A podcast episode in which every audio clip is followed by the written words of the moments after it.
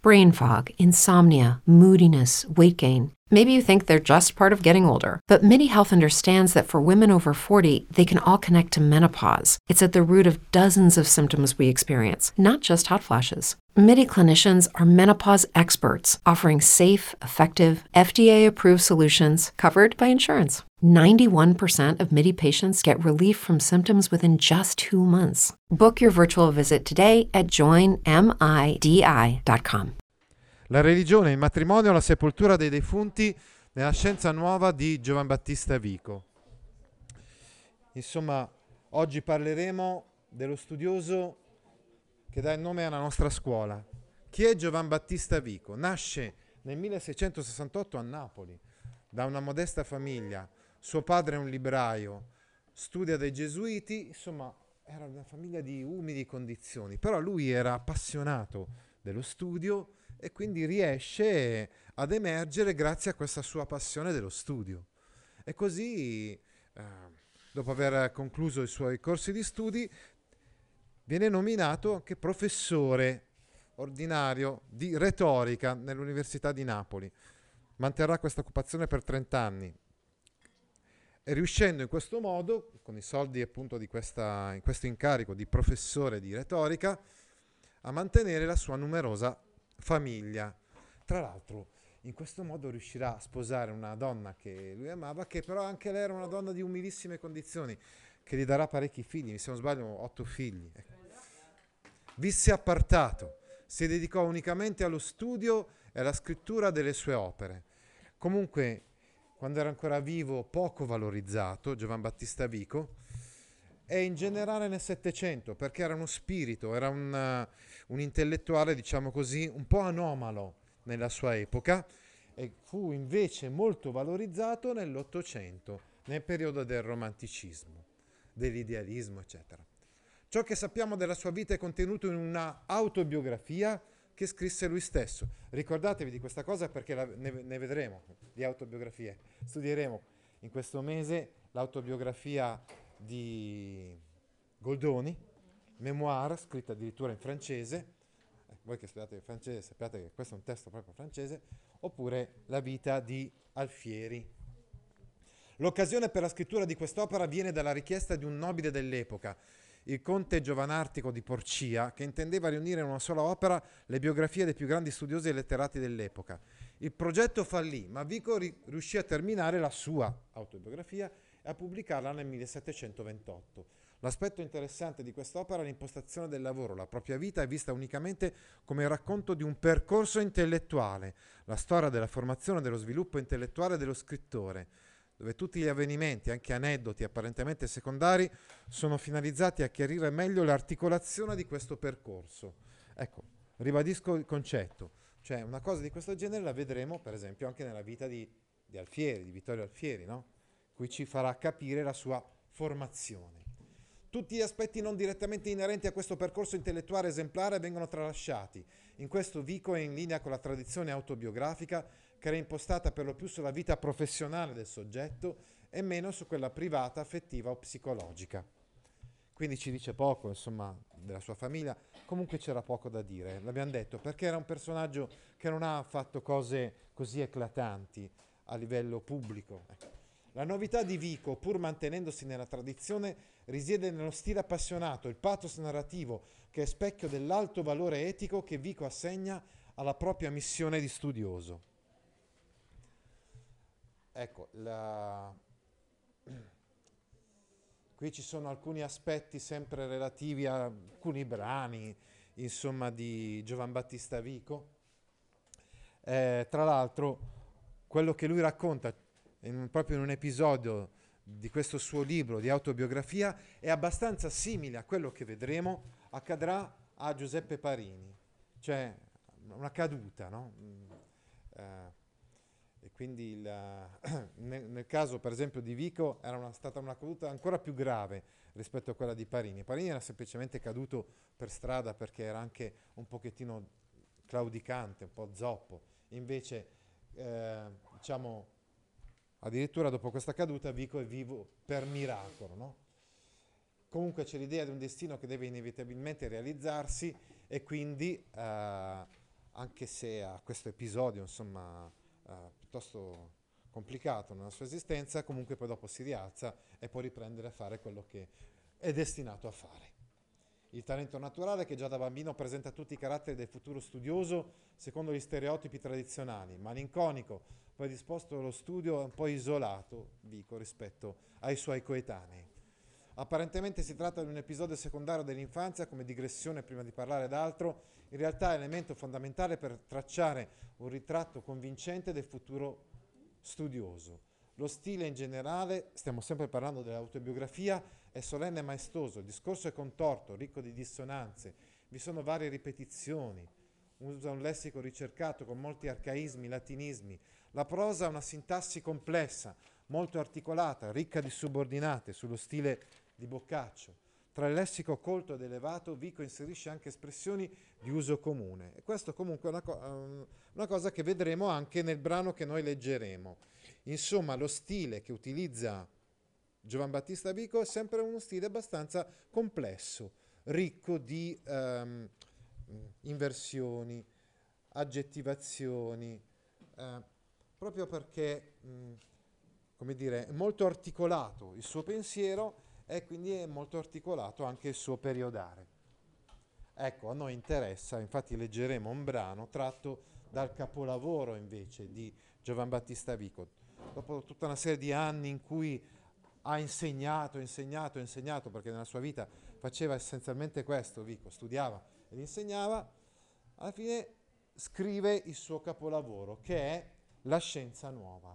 È il libro di una vita Inizia a scriverlo nel 1723, continua a modificarlo fino al 1744, anno della sua morte. Il testo passa attraverso tre distinte redazioni. 1725, tra l'altro la prima la pubblica a sue spese, eh?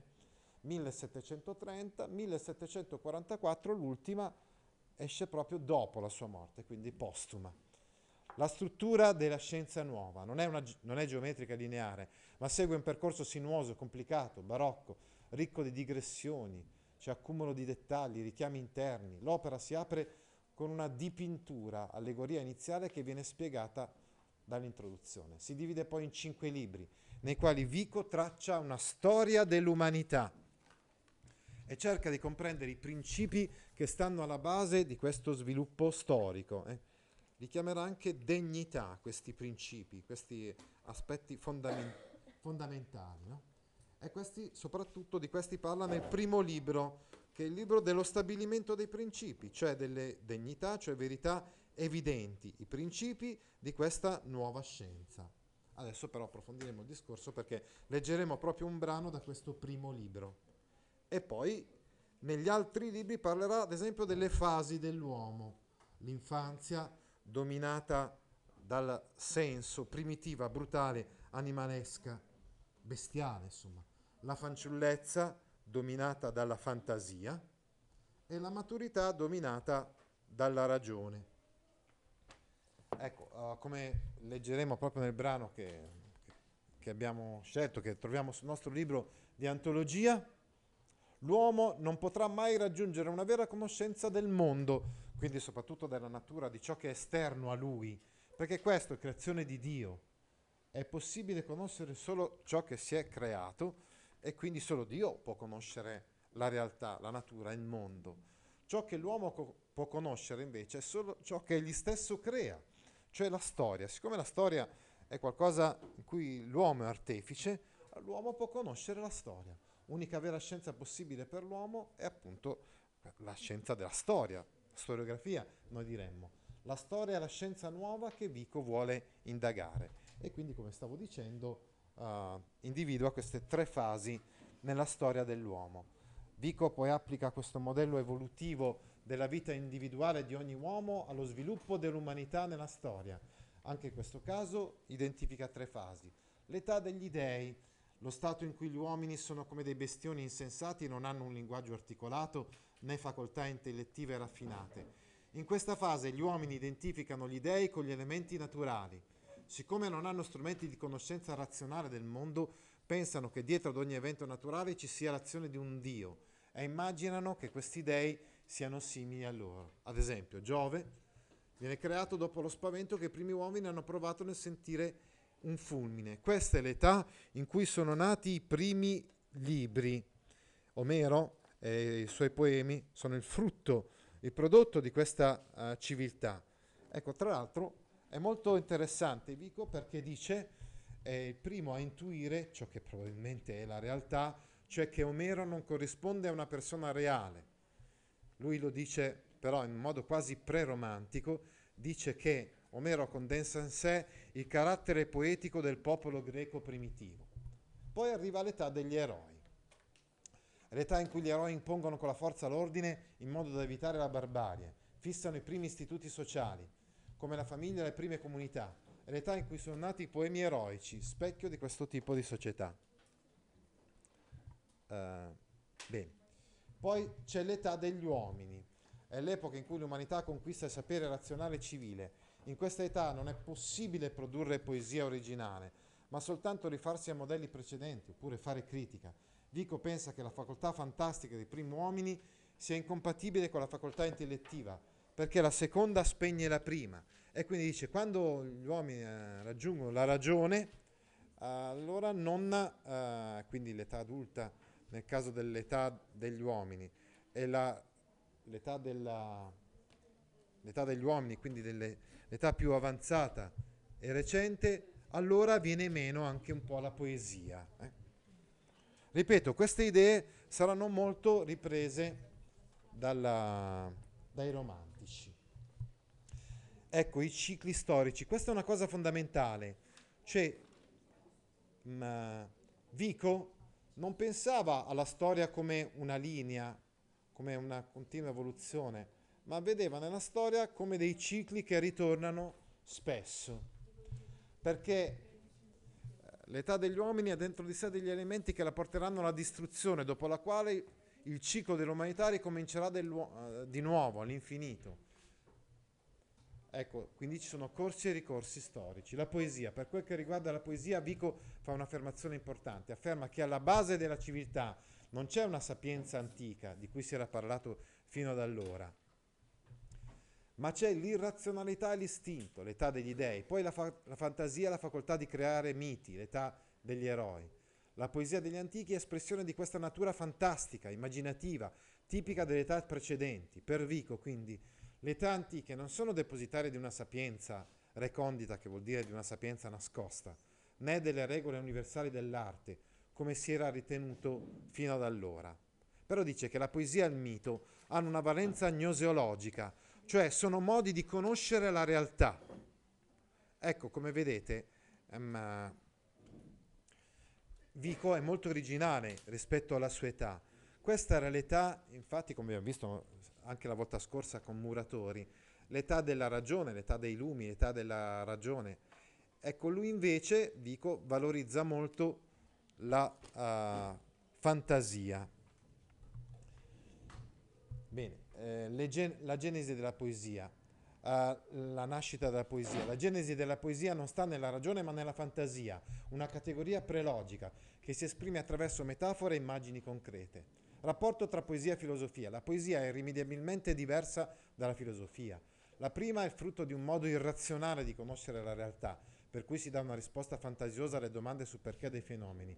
La filosofia invece è una risposta razionale alle domande dell'uomo e quindi non può produrre poesia. L'epoca di, di Vico era insomma l'epoca della filosofia ormai e non era più possibile eh, quindi creare poesia come eh, nel, nelle epoche primitive. Ecco, dicevamo, Omero, se prima Omero appariva come l'esempio perfetto di poema regolato, eh, insomma la sua Iliade, la sua Odissea, rispondente a regole razionali precise, Vico guarda la poesia di Omero in modo diverso, la considera espressione di passioni violente, pure di un forte sentire. Questa poesia è espressione di una capacità fantastica che l'uomo perde dopo che raggiunge i più alti gradi di civiltà. La sua grandezza coincide col suo carattere popolare. L'altro esempio è Dante, anch'egli figlio della barbarie in cui l'Europa è ripiombata dopo la caduta dell'impero romano. La poesia di Dante è espressione di passioni forti, di una fantasia potente, non contaminata dall'influsso della ragione. Queste considerazioni, potete ben immaginarlo, anticipano la concezione romantica della poesia. i primi uomini. Nella parte seconda della nuova scienza, ricordate sono cinque le parti della nuova scienza, vengono analizzate le prime fasi della civiltà dell'uomo. Il punto di partenza di Vico era la versione biblica della storia. Per la Bibbia il mondo è stato creato circa 6.000 anni fa. Dopo il diluvio universale, i discendenti di Noè si ritrovarono nella selva che era riemersa dalle acque e vi vagarono per circa 200 anni. In questo periodo, dovendo faticare per procurarsi cibo e combattere con le belve feroci, svilupparono un corpo gigantesco, gigantesco. Dopo circa 200 anni in cui hanno vissuto in questo stare di totale imbarbarimento, iniziarono a percepire la realtà attraverso i sensi e attribuirono gli eventi naturali all'intervento degli dei.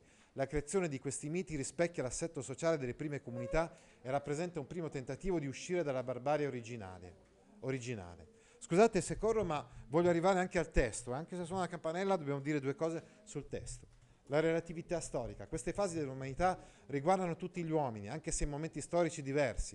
Ad esempio, gli ebrei non divennero giganti, uscirono dallo stato di barbarie originale solo dopo cento anni. Altri popoli, come quelli delle Americhe, invece si trovano ancora in questo stato selvaggio.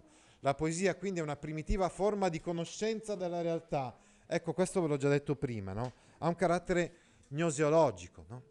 Molto importante, quindi dicevamo, questa seconda fase, la fase della fantasia, del mito e della poesia. Andiamo adesso a leggere un brevissimo brano tratto dalla Nuova Scienza in cui si parla della religione, del matrimonio della sepoltura dei defunti. Si dicono due cose in sostanza in questo brano.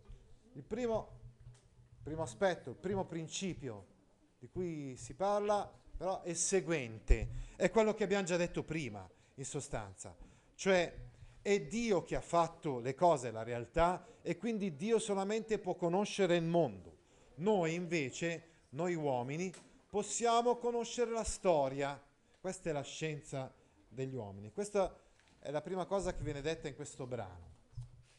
L'altra cosa importante eh, che viene detta, eh, appunto, riguarda queste, questi tre umani costumi, cioè comunque ehm, tra le cose fatte dagli uomini, ci sono dei principi universali ed eterni, validi per tutti i popoli e per tutti i tempi.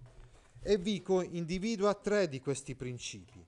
Tutti i popoli hanno avuto e hanno la religione, il matrimonio e la sepoltura dei defunti. Sono queste le tre istituzioni che permettono e indicano il passaggio dallo stato ferino, quindi da quello bestiale, appunto, a quello umano, Insomma, sono quelle tre cose che segnano l'inizio della storia dell'uomo. Ecco, quindi, eh, come vedete, condensate in questo brevi- brevissimo brano che eh, volevo leggere, però adesso non so perché sta per, sta per suonare. Eh.